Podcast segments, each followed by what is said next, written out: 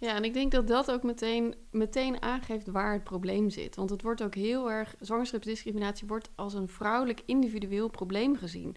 Terwijl ik denk dat het veel meer een maatschappelijk probleem is. En dat vrouwen zich heel vaak inderdaad, hè, ze willen geen zeur zijn, ze willen niet uh, als het ja. zijkwijf uh, neergezet worden. Of je nu voor het eerst of opnieuw moeder wordt, er verandert veel in deze fase. En juist daarom is het belangrijk om zowel goed geïnformeerd te zijn als op je intuïtie te durven vertrouwen. In Mama en de podcast ga ik, Nina Pierson, in gesprek met deskundigen op het gebied van zwangerschap, geboorte en kraamtijd, waarin het helemaal om jou draait. Want naast de geboorte van een baby wordt ook een moeder geboren. En dat is minstens zo wonderbaarlijk. Sterker nog, moeder worden verdient wat mij betreft een eigen werkwoord. Mama en, oftewel zorgen voor jezelf. En ik wil je samen met mijn gasten laten zien hoe enorm empowering dat kan zijn. Vandaag spreek ik met Neeltje Bollen en Ina Heijnen. Neeltje is mama van een zoon van anderhalf. Daarnaast is ze bioloog, wetenschapsjournalist en werkt als verslaggever voor het onderzoeksjournalistieke platform van de KRO en CRV, de Monitor. Ze maakt hier voor de aflevering Zwanger en Genaaid, waarin zwangerschapsdiscriminatie wordt aangekaart dat anno 2020 nog steeds veel voorkomt. En mijn tweede gast van vandaag is Ina. Ze is mama van een dochter van 3,5. En ze is bedrijfsdoula, zwangerschaps- en postnatale yogadocent en auteur van het boek Spuug op je blouse. Met ervaringsverhalen over de combinatie zwangerschap, moederschap en werk. Ze ondersteunt vrouwen bij het maken van keuzes die bijdragen aan hun welzijn op het werk en daarbuiten.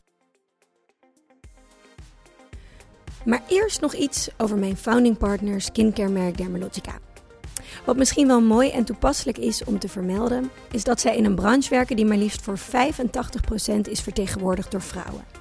64% van salon-eigenaren is vrouw, 98% van Dermalogica's getrainde huidexperts en Dermalogica is opgericht door een vrouw, namelijk Jane Whirlwind. Misschien herken je wel dat gevoel dat je liever even helemaal geen make-up meer draagt. Althans, dat had ik met name rond de periode van mijn zwangerschap sterker.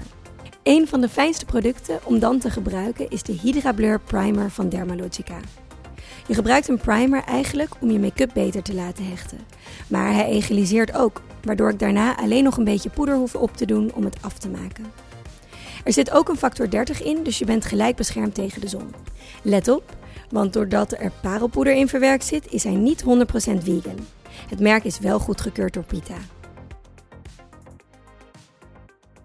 Zwangerschapsdiscriminatie. Een onderwerp wat mij persoonlijk heel erg aan het hart gaat. Ook omdat ik natuurlijk een werkende moeder ben. Um, en we gaan ook kijken naar de rol die het partnerverlof daarin speelt.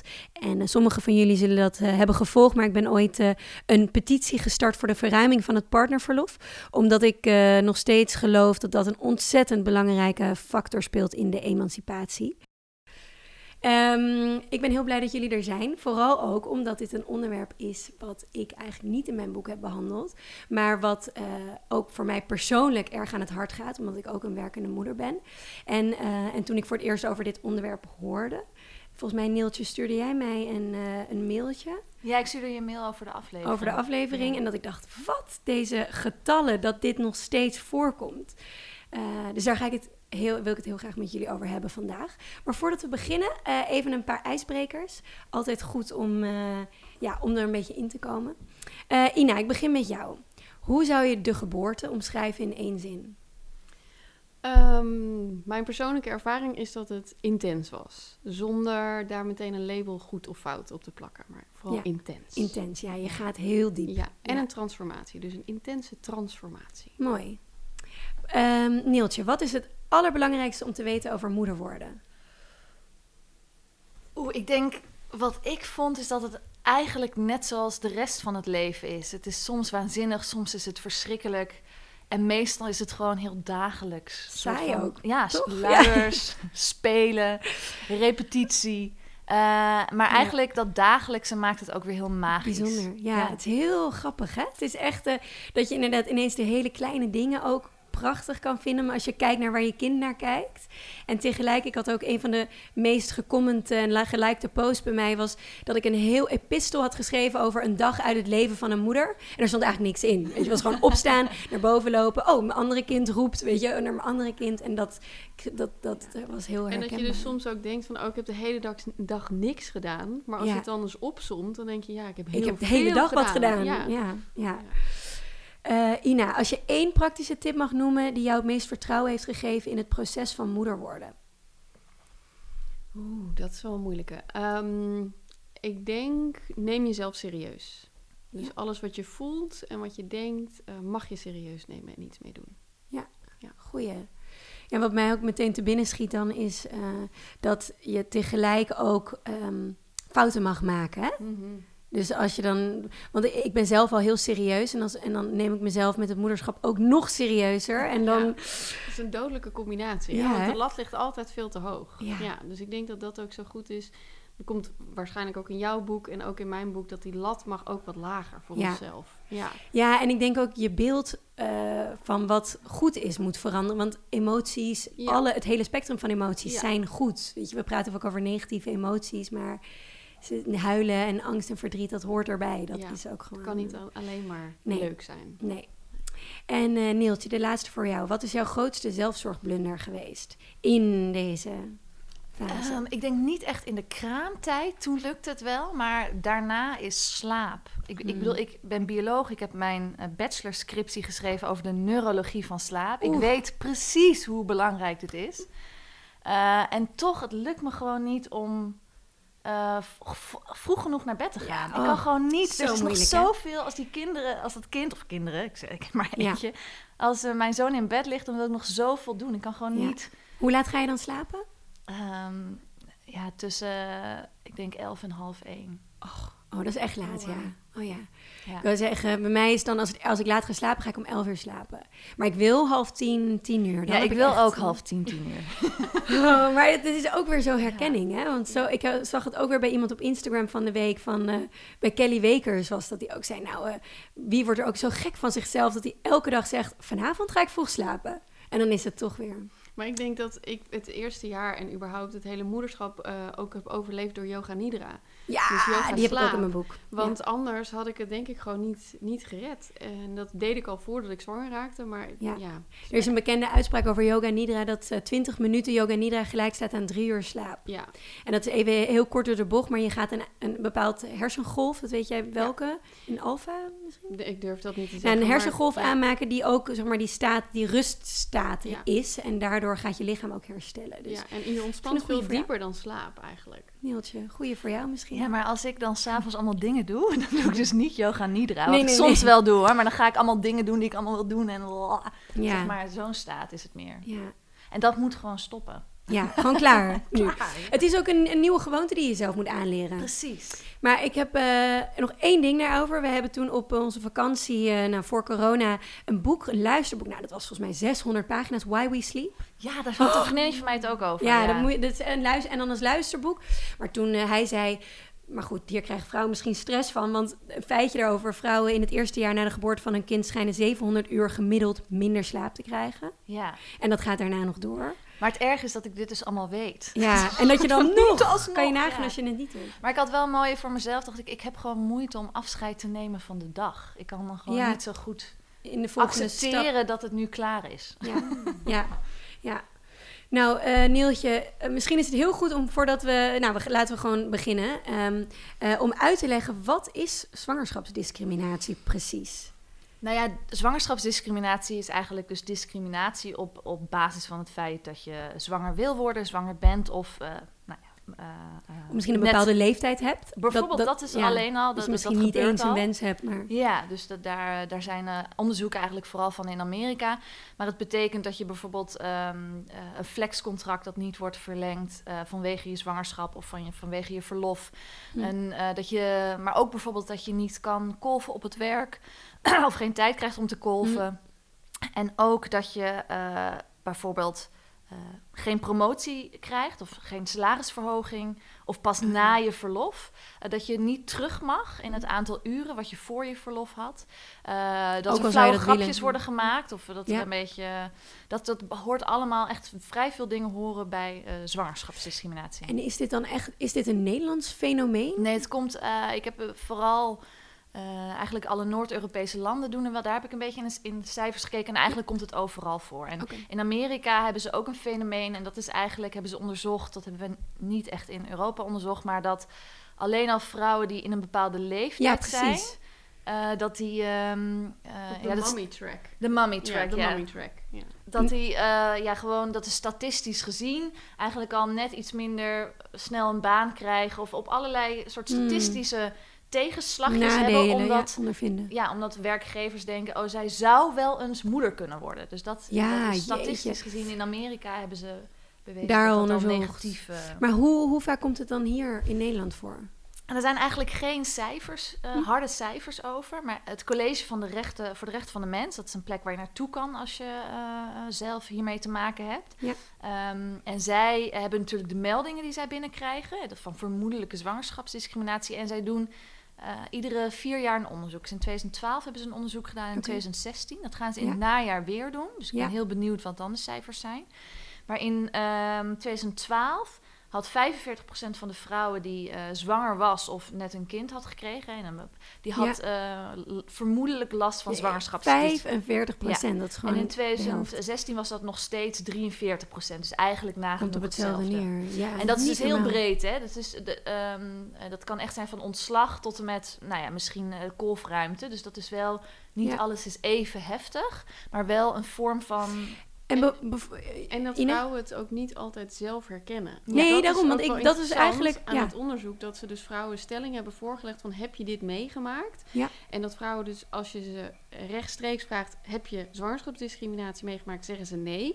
Maar als je ze dan vervolgens situaties laat zien van hè, dit is het, dat ze dan zeggen ja, maar dit heb dit ik wel meegemaakt. Ja, kan je nagaan. Dus ja. want ik wou dat net eigenlijk ook uh, voorleggen. Ik heb toen um, tijdens mijn eerste werkte ik ook bij een uh, uitgever.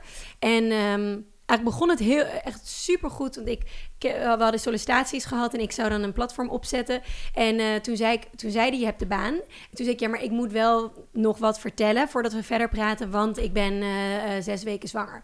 En hij reageerde meteen, oh, superleuk. Oh ja, nee, voor mij verandert het niks. Dus dat was echt, zeg maar, super goede reactie. En, um, maar toen heb ik uiteindelijk, toen ik dus terugkwam en allemaal daar helemaal geen negatieve uh, ervaring mee gehad. Maar kwam terug en het was een vrij jong bedrijf met alleen maar mannen, bijna alleen maar mannen. Ik was de eerste vrouw die daar überhaupt een kind kreeg. En, en ik heb gewoon wel drie maanden op de wc, wat gedeeld was voor mannen en vrouwen, gekolfd. En, uh, maar weet je, denk ik ook van ja, het was, ik voelde van het is mijn verantwoordelijkheid dat ik dit moet vragen. Maar ja, dat durf je ook. Ze hebben ook op een gegeven moment gezegd, we kunnen de shutters van een vergaderruimte omlaag doen. En dat je dan daarin gaat. Maar ja, en ik denk dat dat ook meteen, meteen aangeeft waar het probleem zit. Want het wordt ook heel erg, zwangerschapsdiscriminatie wordt als een vrouwelijk individueel probleem gezien. Ja. Terwijl ik denk dat het veel meer een maatschappelijk probleem is. En dat vrouwen zich heel vaak inderdaad, hè, ze willen geen zeur zijn. Ze willen niet uh, als ja. het zijkwijf uh, neergezet worden. Ja. En ze begrijpen hun werkgever ook vaak ja. dat iets onhandig is of dat iets ja. Ja, niet Terwijl je hebt er recht op. Het is niet zo, uh, het is geen luxe.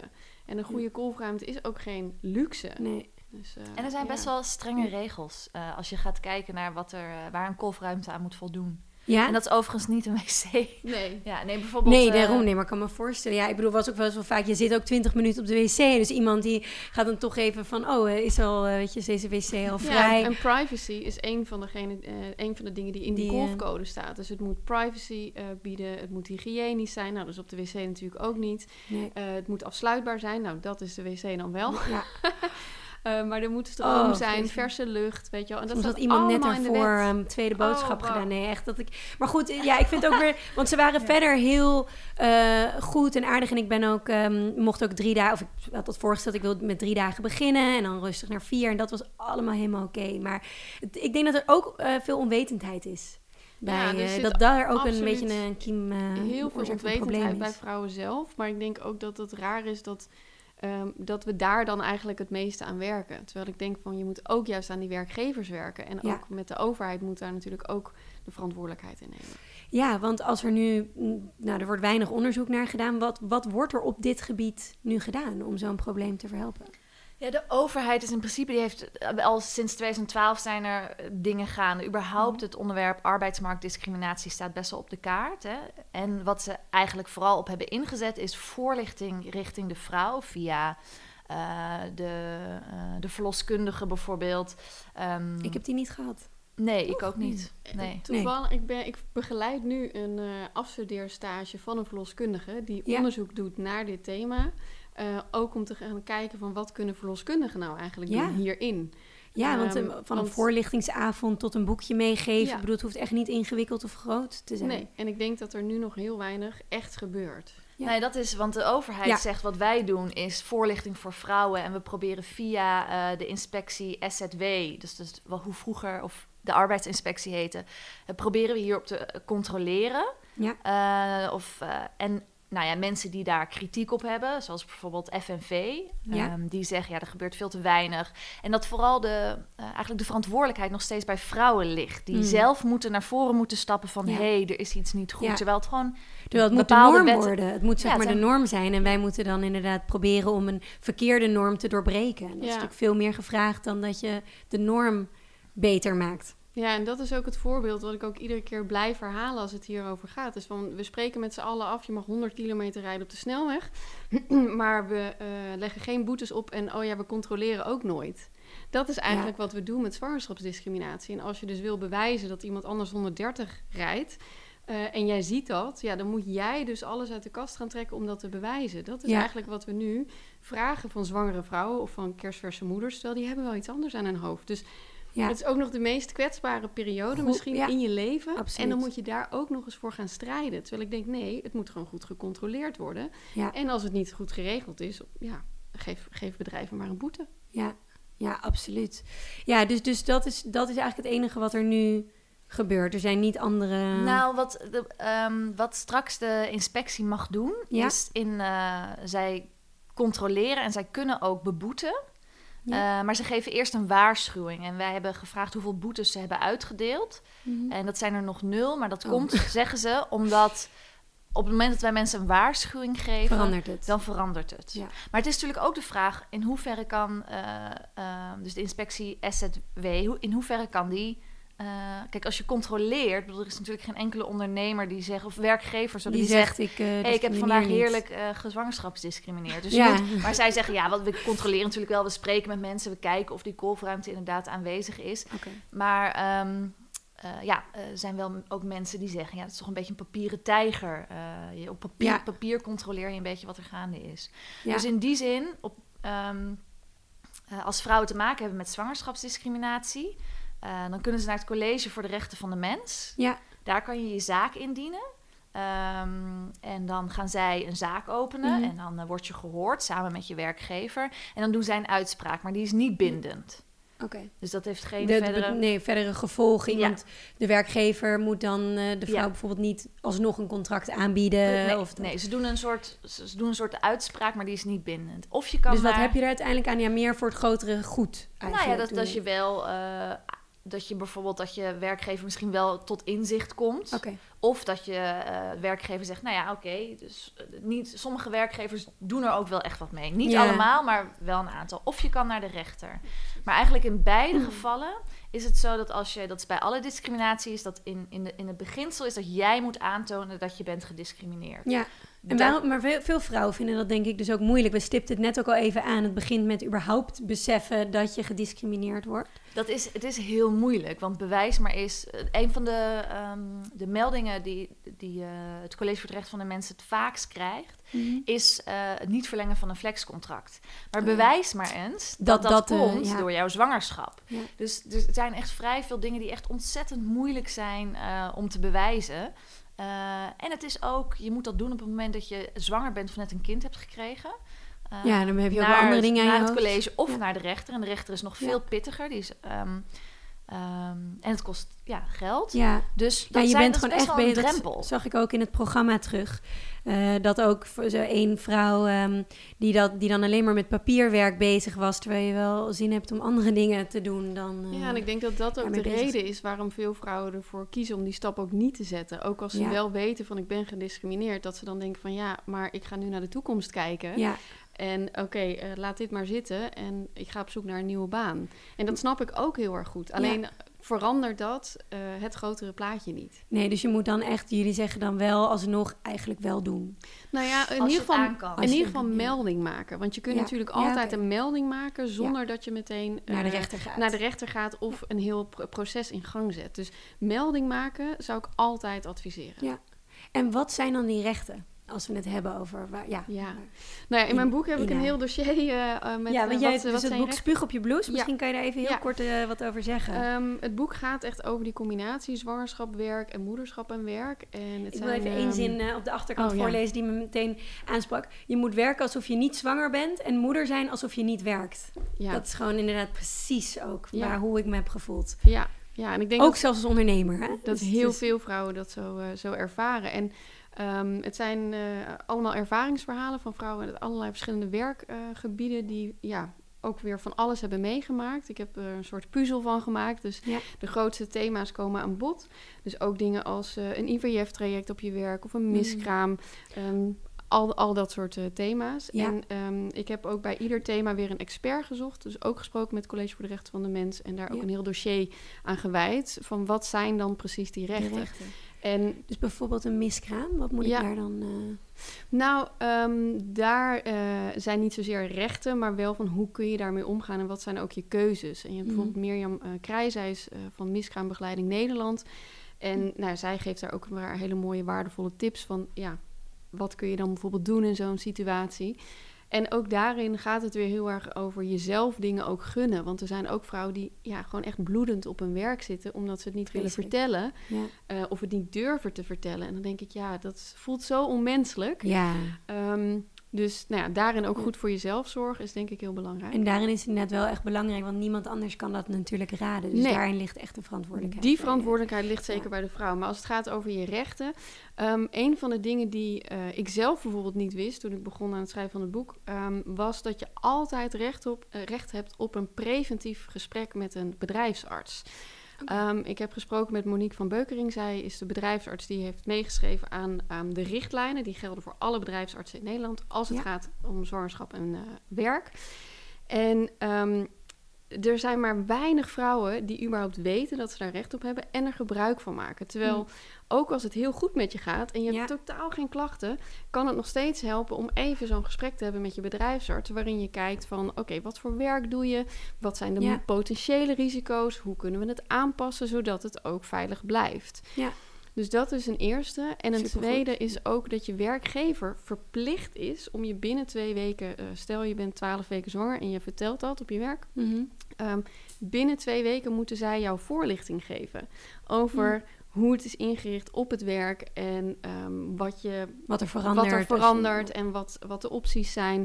Dus Ehm, dat denk ik dat bijvoorbeeld in mijn geval dat ik achter de computer zit, eh, dat platform opbouw, daar veranderde niet zoveel bij. nee, maar bijvoorbeeld wel dat je, je hebt je altijd moet recht, recht op meer pauze. eh, Zodra je zwanger bent. En ook als je ehm, eh, weer teruggaat naar je werk. Dat is gewoon in de wet geregeld. Mhm. En ehm, ieder bedrijf, hoe groot of hoe klein ook, moet een risico-inventarisatie en evaluatie eh, dossier hebben. En Ja. daar moeten dit soort dingen in beschreven staan.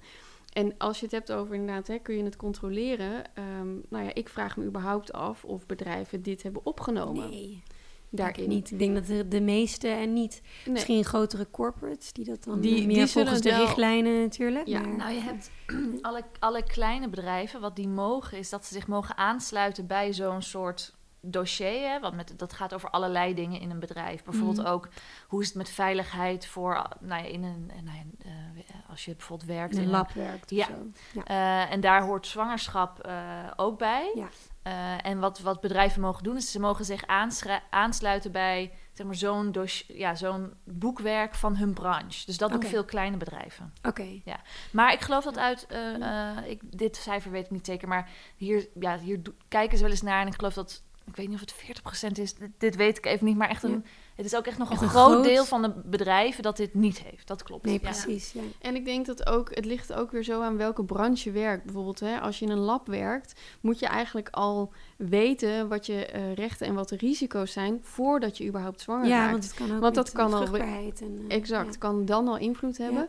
En ehm, ik weet bijvoorbeeld ook dat het bij de politie heel goed geregeld is. Zodra je daar vertelt dat je zwanger bent, word je van de straat afgehaald. Dus zelfs al is dat met zes weken dat je besluit om het te Ja. vertellen, uniform uit en eh, mag je niet meer op Ja. straat. Eh, wat natuurlijk ook super goed is. Ja, Ehm, dus dat vind ik ook wel belangrijk. Er zijn ook echt branches waar het wel degelijk goed, goed geregeld, is. Ja. Eh, maar ja, helaas dus echt nog niet in, in alle gevallen. Maar die, dus de, net terugkomend op die rechten. Dus we hebben de Ja. bedrijfsarts, Ja. Ehm, meer pauze. Ja, die voorlichting. Ja. ehm, Geen nachtdiensten Geen nachtdiensten, geen overwerken. Ja. Dingen ook met tillen. Er, zelfs daar zijn richtlijnen voor dat je na 20 weken mag je volgens mij nog maar 5 kilo tillen. eh, een x aantal keer per dag. Ja. Oké. En bijvoorbeeld als je Zoals in je de, dan in de kinderopvang. Ja, ik wou net Ja, hoe doe je dat dan? Ja, En ook dat doen ze volgens mij in andere landen. Misschien heb jij dat ook eh, gevonden in je onderzoek. Dat ehm, in Duitsland eh, is het volgens mij zo dat als je in kinderopvang werkt, dat je na een x aantal weken gewoon ook niet meer hoeft te werken. Ja. In ieder geval niet op een groep.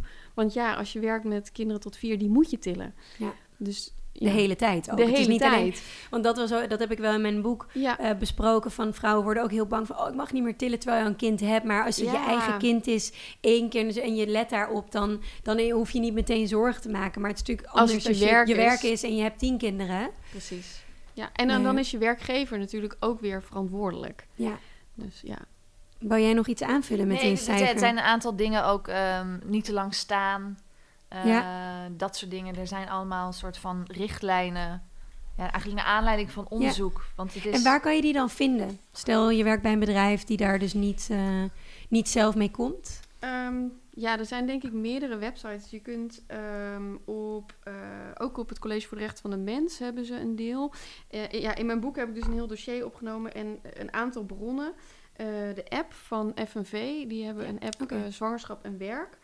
Ehm, er is een website Mama Werkt, geschreven door een arbeidsjuriste, waar ik veel informatie vandaan heb gehaald. Ehm, maar bijvoorbeeld ook op 24 Baby staat Ja. ook een hele uitgebreide lijst.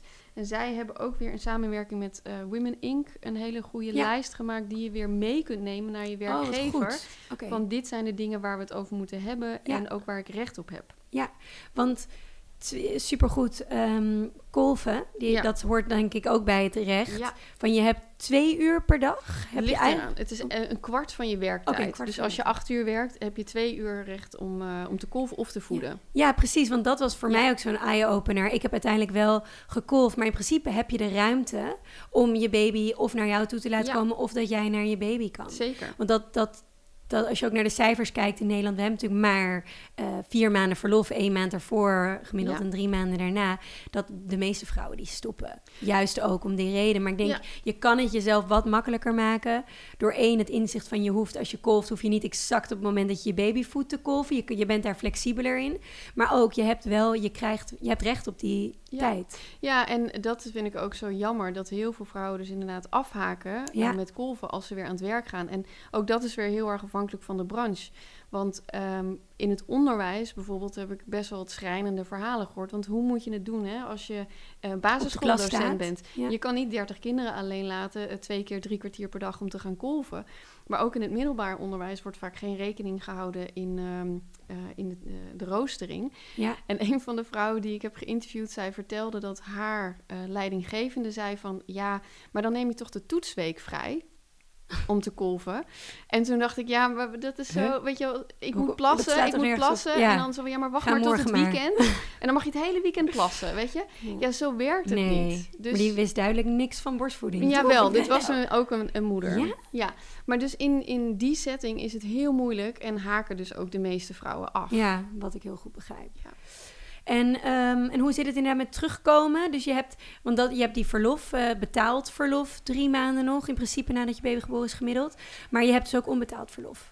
Je kan natuurlijk ook uh, ouderschapsverlof uh, opnemen. En dat ligt er ook weer aan hoe lang je vaak bij een werkgever in dienst bent en wat voor CAO het is, of het wel of niet betaald is. Ja, oké. dus ehm, soms is het ook betaald. Dus in sommige gevallen wordt het soms tot 70 procent. in het onderwijs bijvoorbeeld. Ja, ja, ja.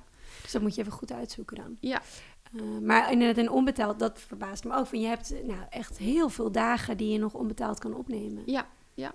En ook dat is natuurlijk weer je moet je wel overleg doen. natuurlijk. Ja, ook dat. Ja, en veel vrouwen nemen ook uh, vakantiedagen op. Wat ik heel veel in mijn lessen hoor, is dat vrouwen zeggen... ja, na tien weken, ik ben echt nog niet klaar om weer te gaan werken... en dat ze nog twee weken vakantie bijvoorbeeld eraan vastplakken. Ja. Um, en dat is ja. ook, ook nog wel een belangrijke tip... die ook door veel experts uh, in mijn boek wordt gegeven van stel dat je hebt iets waardoor je vier maanden niet hebt gewerkt, um, dan is het ook helemaal niet realistisch om meteen weer um, 30, 30 uur bijvoorbeeld te gaan werken. Ehm, dat verwachten we ook helemaal niet van mensen die eruit zijn geweest. Maar dat verwachten we wel, precies wel, van, um, van moeders. Dus het advies is ook van bouw het rustig op. Dus misschien heb je nog tot 12 weken verlof, maar ga dan misschien in week 11 alvast één dag. En ga gewoon alleen je, je computer opstarten en even koffie drinken met je, uh, met je collega's. Want het komt best wel over je heen. Als je weer. Super intens. Maar sowieso, daar, voordat we nog over het partnerverlof. Ja. daar hebben we allemaal volgens mij iets over te zeggen. Maar eigenlijk moet het verlof voor vrouwen ook verlengd worden. Het is zo kort, relatief ja. drie maanden. Ik weet zo, ik heb trouwens een extra maand opgenomen. Uh, omdat ik het, het, geluk had dat ik het kon permitteren. Dus ik heb vier maanden nadat Ella geboren was. Maar uh, je merkt gewoon na drie maanden, je bent nog soort van aan het landen, überhaupt nog, van ja. alles wat er is gebeurd. Ja. ja, hoe was dat voor jou eigenlijk? Want hoe lang heb jij verlof gehad? Het is grappig dat je dat vraagt, want ik ben na 2,5 maand weer gaan werken, vrijwillig. Omdat je het wilde, ja, dat hoor ik ook heel nee, vaak. Nou, niet, nou wel, het was een leuke, het was A, een leuke klus en mijn, het was ook handig, want mijn vriend had een maand, kon een, had een maand vrij in die periode, toevallig. En eerst dacht ik, oh, we zijn gewoon samen. Mm uh, en daarna was hij heel veel in het buitenland een maand. Dus wat we hebben gedaan, is ik ben na 2,5 maand weer gaan werken. Toen heeft hij een maand genomen en daarna had ik nog drie weken, ja. drie weken of zo verlof. En dat was super fijn, maar dat kwam toevallig zo uit. Dus ik was echt met 2,5 maand. Ja, ik moest een aflevering draaien over uh, uh, nachtdiensten. En oh wat daar de gezondheidseffecten van dus zijn. Dus en ik heb toen zelf bedacht dat het leuk zou zijn om die helemaal s'nachts te draaien. Oh. Dus we gingen helemaal, het was voor een wetenschapsprogramma en we gingen helemaal langs allerlei mensen die s'nachts aan het werk waren. Hebben alle interviews vanaf 10 uur, 11 uur s'avonds opgenomen. En ik heb echt alle schaamte voorbij. Achter in de auto met de cameraman en de geluidsman. Kolven. Gekolfd. Ja. Uh, wetenschapspresentator uh, Diederik Jekel heeft nog ergens in een universiteit voor mij een hoekje waar ik kon kolven. Ik heb letterlijk overal gekolfd. Ja. Dus dat is, ik, mo ik moet er nu heel erg hard aan lachen als ik erover terugdenk. En het was heel fijn omdat uh, mijn vriend thuis was met mijn kind. Ja. Dat was een heel prettig gevoel. Maar, maar zou je het nog een keer doen? Als er weer iets leuks voorbij komt. Ja, ik zou misschien nog... Eh, zeg maar niet dat, dat mijn kind dan naar de crash zou moeten gaan zo vroeg. Maar ook omdat het heel... Ik was heel veel weg. Dus mijn vriend die kwam er ineens achter... Help, als ik geen natte doekjes koop... Ja. Dan, dat was wel... Dat was wel Goeie, ja. Dat was eigenlijk wel goed. Want dat, dat is eigenlijk ook een mooi, mooi bruggetje naar, naar het volgende vraag. Want we hebben het nu over van inderdaad... Je, moet, je hebt je rechten, kolftijd nemen, uh, minder gaan werken. Maar daarmee eigenlijk aan de andere kant heb je natuurlijk mannen die helemaal niet meer tijd of ruimte nodig hebben. Want bij hun gaat het in principe altijd door. En al helemaal hoe het systeem in Nederland zit met ontzettend kort partnerverlof. Dat wordt langzaamaan nu verlengd. Maar in principe hou je daarmee ook de zwangerschapsdiscriminatie in stand. Want vrouwen hebben per definitie daardoor gewoon ongelijkheid. Ik denk dat het zo belangrijk is. Uh, uh, want toen mijn dochter werd geboren was het twee dagen. Nou, vanaf juli krijgen we natuurlijk vijf dagen.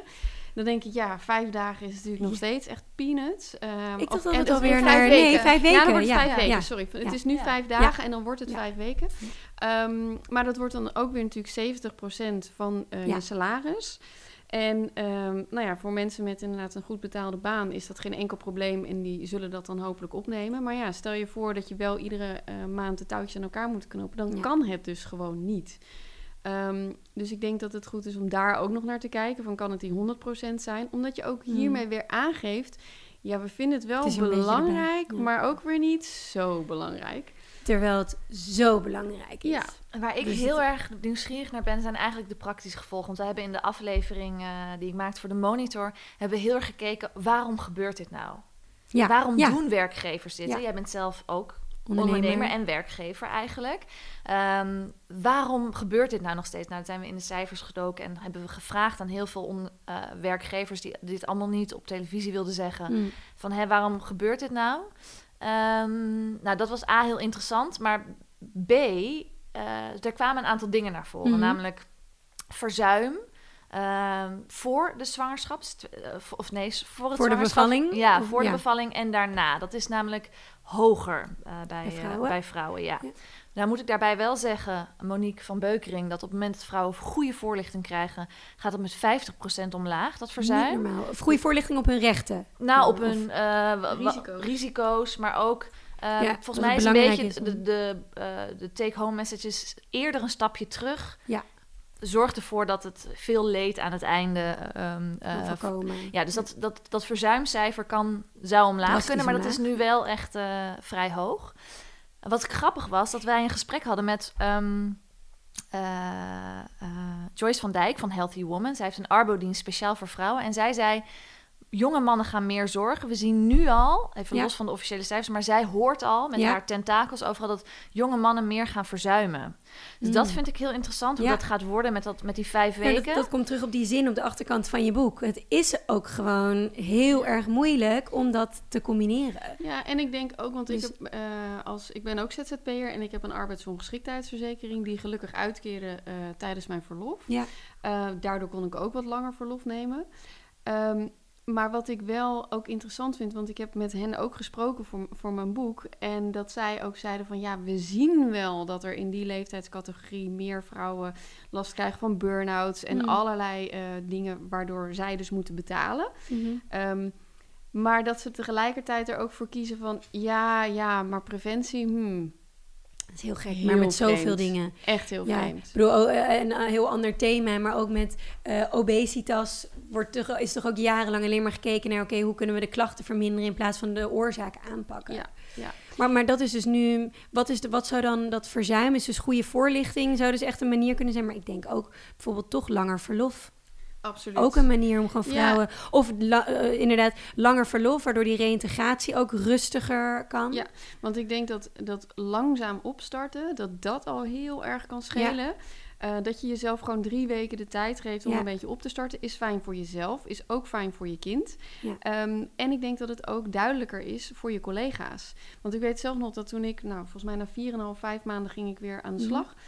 En dat ik dacht, wat praten jullie allemaal snel? Ja, ja je ik bent moest toch een echt andere weer even wennen aan dat tempo. En tegelijkertijd vond ik het zalig om weer aan het werk Ja. te zijn. En om een yogalessen te geven, dat was ook voor mij een soort weer van... oh ja, dit vind ik leuk, hier ben ik goed in. En, dus dat was heel Ja. fijn.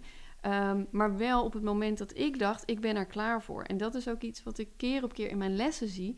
Dat vrouwen, eh, want ik geef dus ook post, eh, postnatale yoga... na tien weken is het gros er nog helemaal niet klaar Nee. voor. Maar bij twintig weken hebben ze er meestal wel weer zin in. Ja, En dan denk ik, ja, wat zijn die tien weken nou op een mensenleven, op een werkend mensenleven? Ja.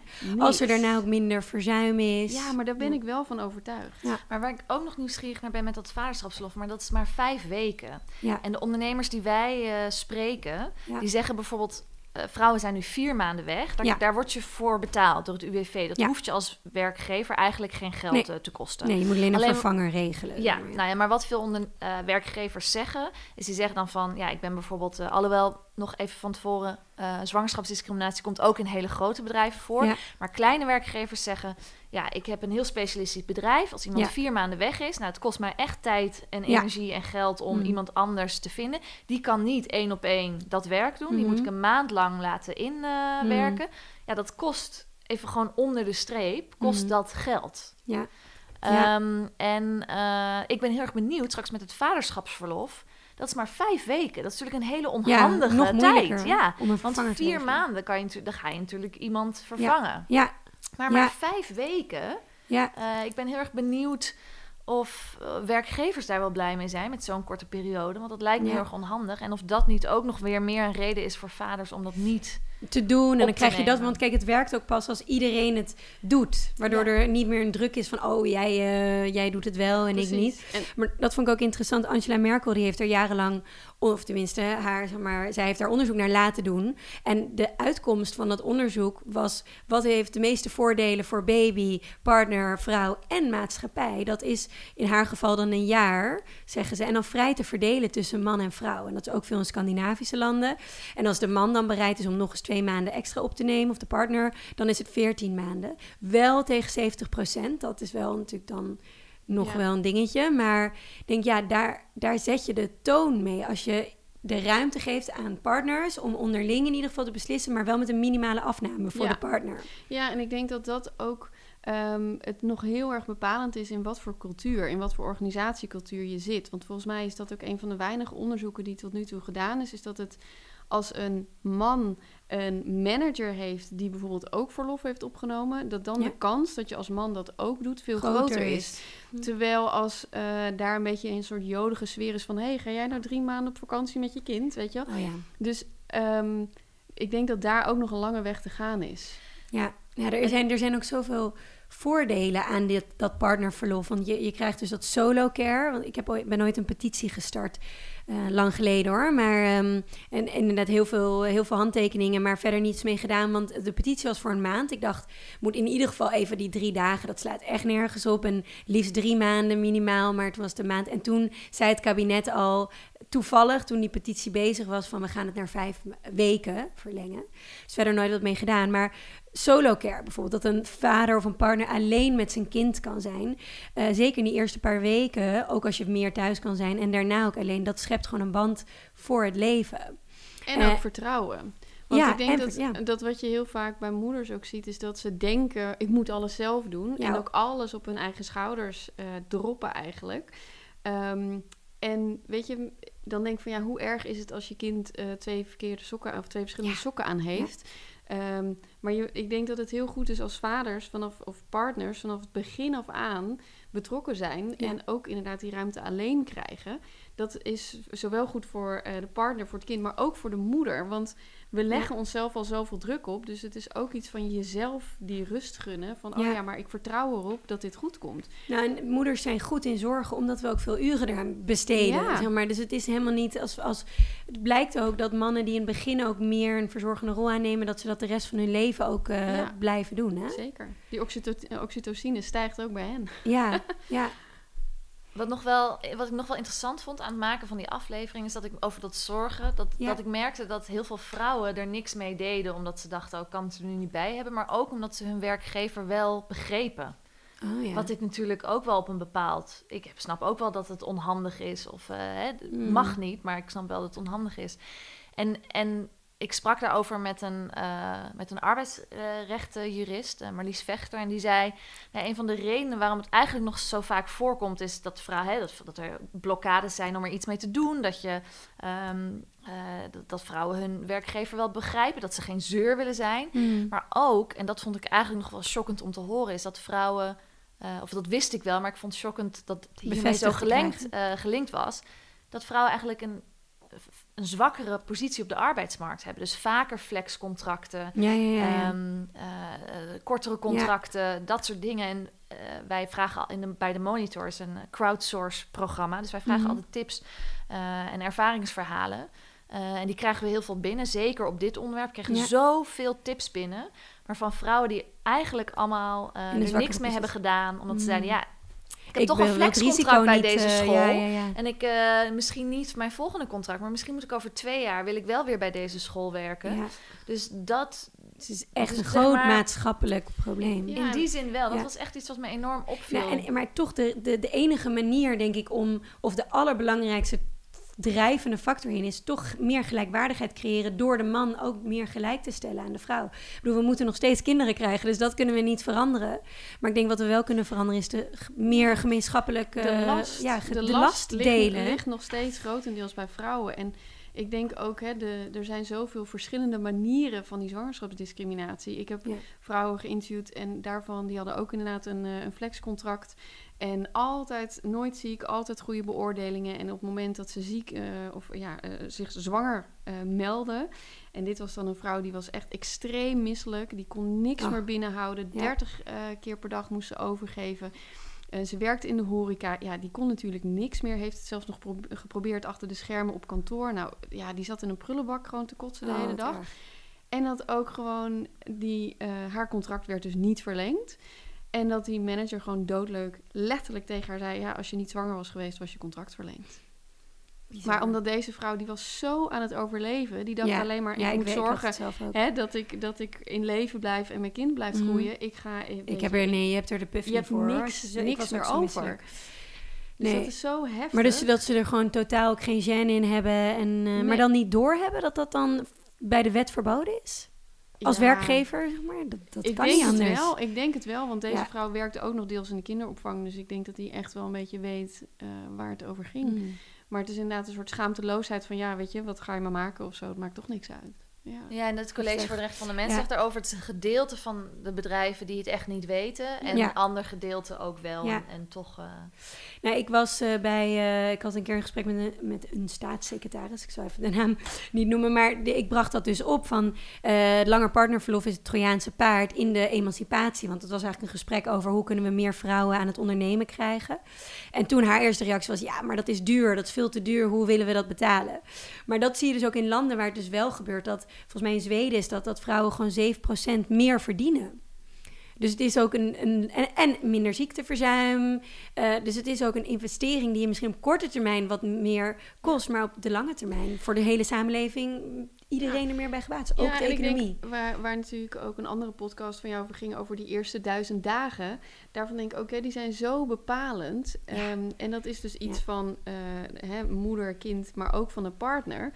Dat is van conceptie tot uh, ja, twee jaar. En, en dat uh, goed zorgen voor de moeder is zo belangrijk in die periode. En ik denk, hè, wat, wat natuurlijk in jouw boek ook heel erg sterk naar voren komt, is die zelfzorg. Hmm. Dat is belangrijk. Maar ook de zorg vanuit de samenleving, denk ik, vanuit de maatschappij voor, voor deze doelgroep. Ja. En dat is niet alleen maar zo van, oh nee, we willen de, hè, de moeders pamperen of zo. Nee, helemaal niet. Je zorgt gewoon ervoor dat we een gezonde volgende generatie krijgen. Daarom, je geeft uh, dat, dat de minister van Volksgezondheid, uh, die zegt ook: uh, het is de best, beste investering die je kan doen in een mensenleven, is in die eerste duizend dagen investeren. In de moeder ook. Dit. En dus in de moeder, want de moeder is zwanger en die is de omgeving en daarna eigenlijk de moeder en de partner. Maar ik, wat ik wel interessant vind, want ik voor die aflevering gingen we echt mega ook duiken in waarom gebeurt dit nou? Mm maar bijvoorbeeld, jij bent ook werkgever. Als je bijvoorbeeld je mag officieel, dus eh, een kwart van je tijd mag je uh, kolven. Ik, Dat heb ik zelf. Ik heb vrij lang gekolfd, maar ik was altijd sneller klaar. Gelukkig. dat liep bij mij goed en dat kan uh, ook niet goed lopen. Maar stel nou dat een werknemer van jou een kwart van zijn tijd. Ja. Gaat kolven. Ja, dat is natuurlijk ik geloof, maar ik maanden.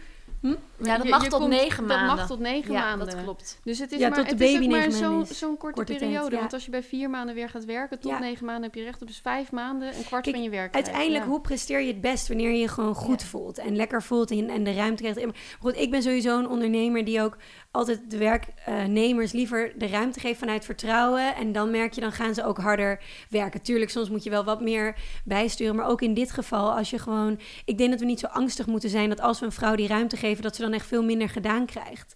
Dat juist als ze de ruimte kan nemen. En ik denk ook inderdaad, het, het, het hangt samen met dat de vrouw ook weet uh, hoe belangrijk dit is. Weet dat het tijdelijk is. Weet dat ze, ja, dat, dat ze daarin keuzes heeft. Um, dat zij er ook beter in kan staan. Dat je uiteindelijk ook een productievere werknemer hebt. Dat is wel, dit is wel, zeg maar, als we kijken naar de gemiddelde werkgever in Nederland. Die kijkt er wel anders naar dan jij. Dat is wel goed, denk ik, om te beseffen. En uh, wij zitten hier natuurlijk ook uh, in een soort grootstedelijke bubbel wel een beetje. Want ja. ik had het erover met Joyce van Dijk van uh, Healthy Woman.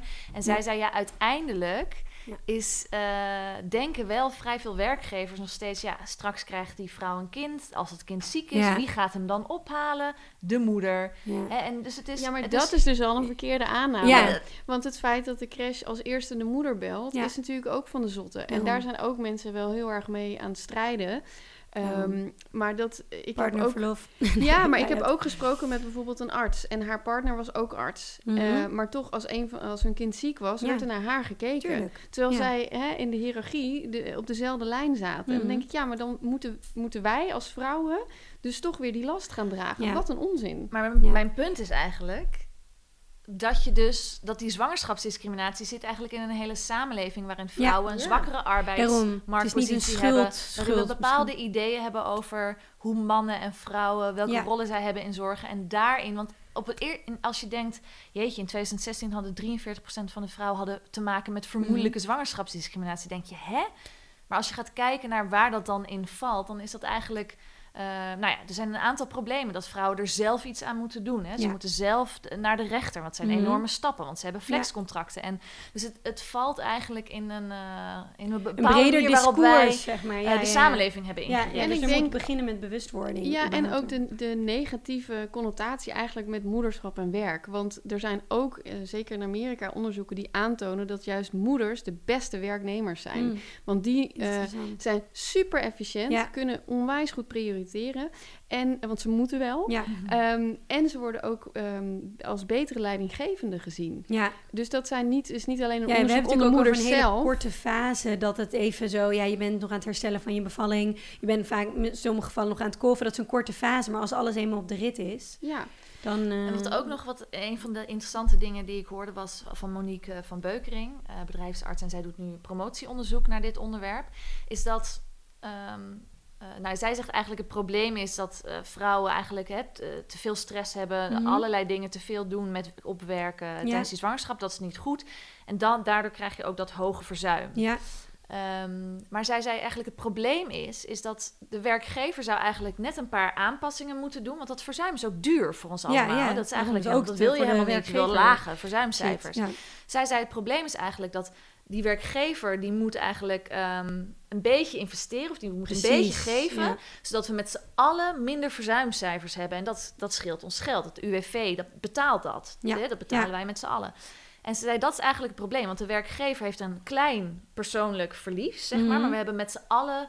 eh, dus Ja. ze zei, misschien moet je... Meer incalculeren. Nou, of misschien zou je die verdeling anders moeten maken. Dat je eh, werkgevers beloont voor gezonde moeders. ja. Ja, ja, dat, precies. dat heeft zij niet gezegd, Dat dat is de rol van nu. een overheid eh, die de Nou ja, want eigenlijk is, zijn de kosten en baten zijn nu de kosten zijn een beetje bij de werkgever. Die vrouwen die zwanger zijn en die dat eerste jaar daarna, hè, die moeten ze meer geven. Maar de baten zijn eigenlijk voor ons als samenleving met z'n allen. Ja. Eh, dat was een. een ehm, Ja, en ik denk dat daar aansluitend ook, hè, dat als vrouwen zwanger zijn, een van de tips eh, die, die denk ik heel simpel zijn, is van ehm, hou contact en blijf in gesprek met je werkgever. Ja. Want ik denk dat als jij ook al. iedere drie weken gewoon een afspraak inplant die niet gaat over werkinhoudelijke dingen, maar echt puur over je bent zwanger. Hoe voel je? je? Oh ja, ik heb de 20 weken echo, ik vind het wel een beetje spannend. Mhm. Weet je, neem je werkgever daar ook in mee. En dat als er dus aanpassingen gedaan moeten worden, dan kun je dus net even op tijd dat stapje terug, zodat je straks weer twee stappen Ja. naar voren kunt. Eh, want ook, en, en dat is denk ik ook weer deels verantwoordelijkheid van de werkgever, deels verantwoordelijkheid van de vrouw zelf, is om die dialoog gaande te houden. Ja. Want hè, er zijn werkgevers die het echt heel slecht doen, maar er zijn ook inderdaad heel veel Die er werkgevers wel die. voor openstaan, die het niet maar die het weten. niet weten. En ja. datzelfde geldt ook voor het kolven. Kijk, ik denk dat je als vrouw ook niet kunt verwachten dat je komt weer terug op je werk en dan is van waar is de kolfruimte? Ja, die hebben Ja. we niet. Nee, die had Ja. je van tevoren natuurlijk. Terwijl als jij zwanger bent en je zit regelmatig met je werkgever, dan kun je daar dus over praten. Dat je zegt van, oh ja, als ik terugkom over Ja. een half jaar, heb ik de intentie Ja. om te gaan kolven. Dan ja, het is toch makkelijker een om half over jaar de de tijd. toekomst ja, te praten dan op het moment dat we moeten gaan afsluiten. Ja. Maar we gaan misschien, misschien kunnen jullie allebei nog even één uitsmijter doen. Ehm Neeltje, want ik zag jou naar de microfoon Nee, ja, het enige, ja wat, wat ik het zo goed dat je het opbrengt. De, eh, Joyce van Dijk, die wij spraken eh, van eh Arbodienst. Healthy Woman, zij zei echt: dit is het belangrijkste. Waar, waar het de mist in gaat, vrouwen die willen heel hard werken, die, die doen net Zolang alsof ze niet alsof er niks aan de hand niks is. aan de hand is. En dan, eh, dan gaat het helemaal mis. En dan krijg je Ja. dat hoge verzuim. Praat met je werkgever, zegt Ja. zij. Dat vindt zij ook een verantwoordelijkheid voor vrouwen. Bijvoorbeeld, zij noemt bijvoorbeeld dat je als je op projectbasis werkt, dat je even niet, eh, als je in Amsterdam woont, dat je even, eh, dat je het over hebt. Is het handig dat ik dat project in Rotterdam ga doen? Vlak na mijn verlof. Ja. Dus zij, dat is eigenlijk haar grote Ga tip van gesprek, ga in gesprek. Ja, nou, we hebben het ook al over gehad waar je je rechten kan opzoeken. Is er nog een andere praktische tip die jullie aan vrouwen willen meegeven die het gevoel hebben van ik zou wel eens te maken kunnen hebben met zwangerschapsdiscriminatie? Mm, ja, als je met die zwangerschapsdiscriminatie echt, als je daarover twijfelt of je daar meegemaakt, inderdaad. Hè, er zijn een Mhm. aantal plekken zoals het college waar je, waar je naartoe kan. Ja. En ik denk, ehm, en dat is misschien nog wel een beetje, het is ook eh, ja, een soort negatief begin, maar als je bijvoorbeeld een flexcontract hebt, zorg ook dat je eh, je positieve feedback bijvoorbeeld op de mail hebt staan. Oh ja, goeie. Want dat hoor ik ook heel vaak, dat vrouwen zeggen van... ja, weet je, alles alleen maar positief. En eh, er Ja. werd gesproken over een vast contract... en er werd gesproken over opleidingen. En dan vertel je dat je zwanger bent en dan lig je eruit. Ja, En het is natuurlijk veel makkelijker om te Dossier bewijzen. opbouwen, dus een dossier Mm. opbouwen. Dus, ja, en dat goeie. kan heel simpel, gewoon door van... oh, eh, je vindt dat ik het goed heb gedaan, fijn. Kun je dat even naar me op de mail zetten? Ja. Net zoals met een Supergoed. functioneringsgesprek. Dus Ja. Ja, ik heb dat is een een praktische tip. artikel geschreven tip, voor de ja. website van de Monitor over hoe bewijs je nou bewijsmateriaal. En eh, Ja. dat is Mhm. heel, eh, als je vermoedt dat dit aan de hand is. Dus Ja. dat is zeker een tip om daar Ja. eens in te duiken, Ja. wat je Ja. kan doen. Oké. Dus Oké. dat is wel- Nou, ik wil jullie heel erg bedanken. Het is heel snel gegaan, hè? Ja. maar we hebben volgens mij wel heel veel belangrijke en waardevolle dingen besproken. Dus ehm dankjewel. Graag gedaan. Dankjewel. Je luisterde naar Mama en de podcast. Ik hoop dat je uit ons gesprek kunt halen wat voor jou het beste werkt. Wil je nou meer weten? Mijn boek Mama en is nu te koop in een lokale boekenwinkel en via bol.com. Heel graag bedank ik uiteraard mijn gast voor het mooie gesprek. Tanja ter Stappen voor de redactie en Claire Wouters van Growth Thinkers voor de productie van deze podcast. Dit was voor nu de allerlaatste aflevering van het eerste seizoen van Mama en de podcast. Jammer, maar over een paar weken zijn we weer terug met een reeks nieuwe deskundigen en onderwerpen. Want er is nog genoeg te bespreken. Heb je vragen of opmerkingen? Laat het me dan weten via mijn Instagram-kanaal, Nina Pierson. Dan wens ik je tot slot veel succes en plezier met het mama.